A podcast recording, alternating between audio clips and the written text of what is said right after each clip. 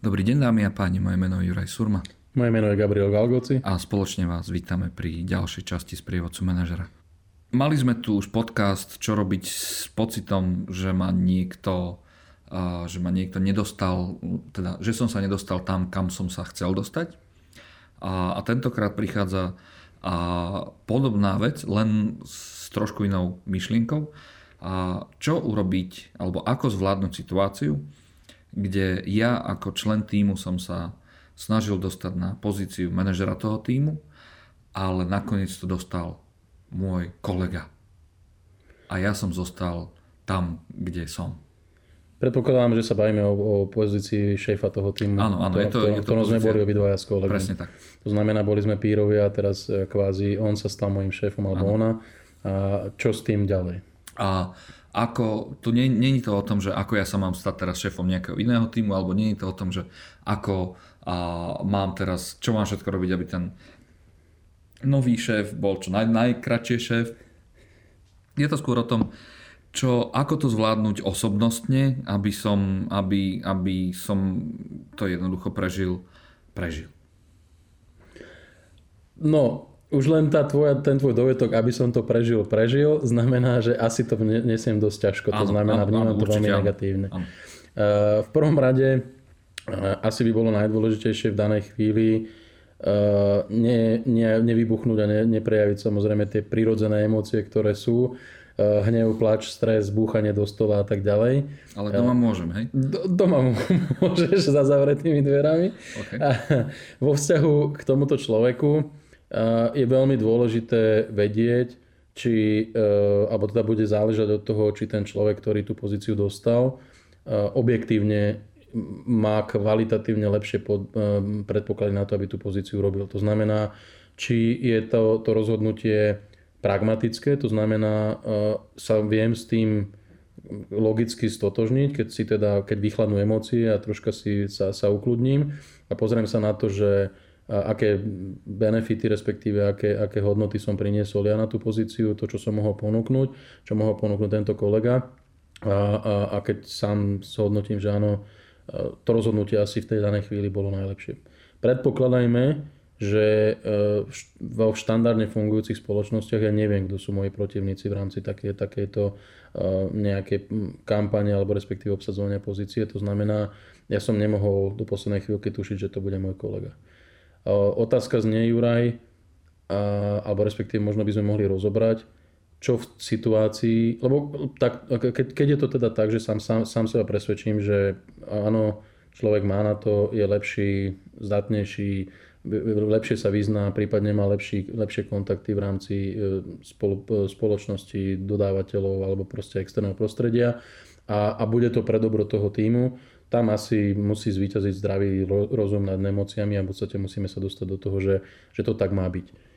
Skôr by som možno sa teraz priklonil k tomu, čo asi si aj ty chcel naznačiť tou otázkou, čo v čase, keď ja som presvedčený, že ten človek na to nemá. To znamená, ja som lepší kandidát ako ten, ktorý to dostal. Áno, čo, čo s týmto presvedčením robiť, ktoré v zásade bolo znegované? otázka, otázka stále znie. Uh, osobne by som prvom rade išiel za človekom, ktorý to rozhodnutie robil, zistil, e, prečo som ja nedostal tú pozíciu.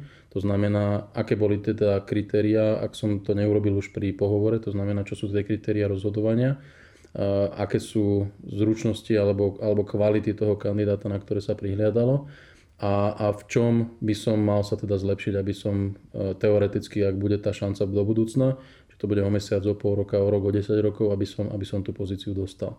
To by mi malo naznačiť e, už v tom prvom približení, kde som zlyhal v rámci toho e, výberového konania, ale zlyhal v tom zmysle, že som nebol, nebol ten najlepší top kandidát. E, z tohto rozhovoru, respektíve z tejto spätnej väzby, ktorá, ktorú si budem musieť vynútiť, ak, ak nepríde prirodzene, to znamená, ak, ak nie je súčasťou štandardnej kultúry mojej firmy, tak normálne sa treba dožadovať diskusie, rozobratia toho. Ale z toho by mi malo vyplynúť, kde sú tie moje slabé stránky, kde by som mal, mal zamakať. To znamená, čo sú tie veci, ktoré, ktoré, ktoré ja potrebujem odstrániť. A moja rada pre všetkých v takejto situácii bolo začať od prvej minúty, sekundy po takomto poznaní na tom pracovať, pokiaľ som ochotný tie veci zmeniť a pokiaľ sám, sám seba presvedčím, že do budúcna chcem na takúto pozíciu aplikovať. OK, mám dať a ved, vedieť tomu teda ex-kolegovi a už teraz súčasnému manažerovi vedieť takéto svoje rozčarovanie? Ja myslím, že to nie, nie, nie je na tom nič zlé. Určite treba nájsť na to vhodnú formu a príležitosť, to znamená nevykričať to na prvom tým meetingu, že a okrem iného ja som sa aplikoval a nedostal som to a dostal si to ty preto a preto a preto. A asi by som si takúto diskusiu nechal možno za zatvorenými dverami niekde, alebo možno v nejakom inom prostredí neformálnom. Môže to byť obed, môže to byť nejaké, nejaká, nejaká debata mimo, mimo pracoviska a kľudne to môže byť samozrejme formálne one-to-one so, so svojím novým šéfom. A asi je podľa mňa správne dať tomu človeku vedieť, že som mal takú ambíciu. Možno ponúknuť tomu človeku e, svoju pomoc, e, i keď veľa ľudí možno s tým bude mať psychologický problém, prečo by som mal pomáhať svojmu nepriateľovi. A ukážem tým ako aj svoju silnú stránku, že som schopný prijať prehru. Treba sa naučiť príjmať prehry. To znamená, že to, že som tú pozíciu nedostal, nie je koniec sveta v konečnom dôsledku môže sa stať, že o pol roka alebo nejaké obdobie bude iná pozícia, ktorá bude možno ešte lepšia ako tú, ktorú som chcel. To znamená, nezrútil sa mi celý svet, svet ide ďalej, všetko funguje a treba sa z toho poučiť a, a fungovať ďalej. OK, tak opäť sme v takom trošku ideálnom svete, kde každý vie všetko prijať a každý sa vie so všetkým vyrovnať, ale poďme to posunúť ešte trošku ďalej.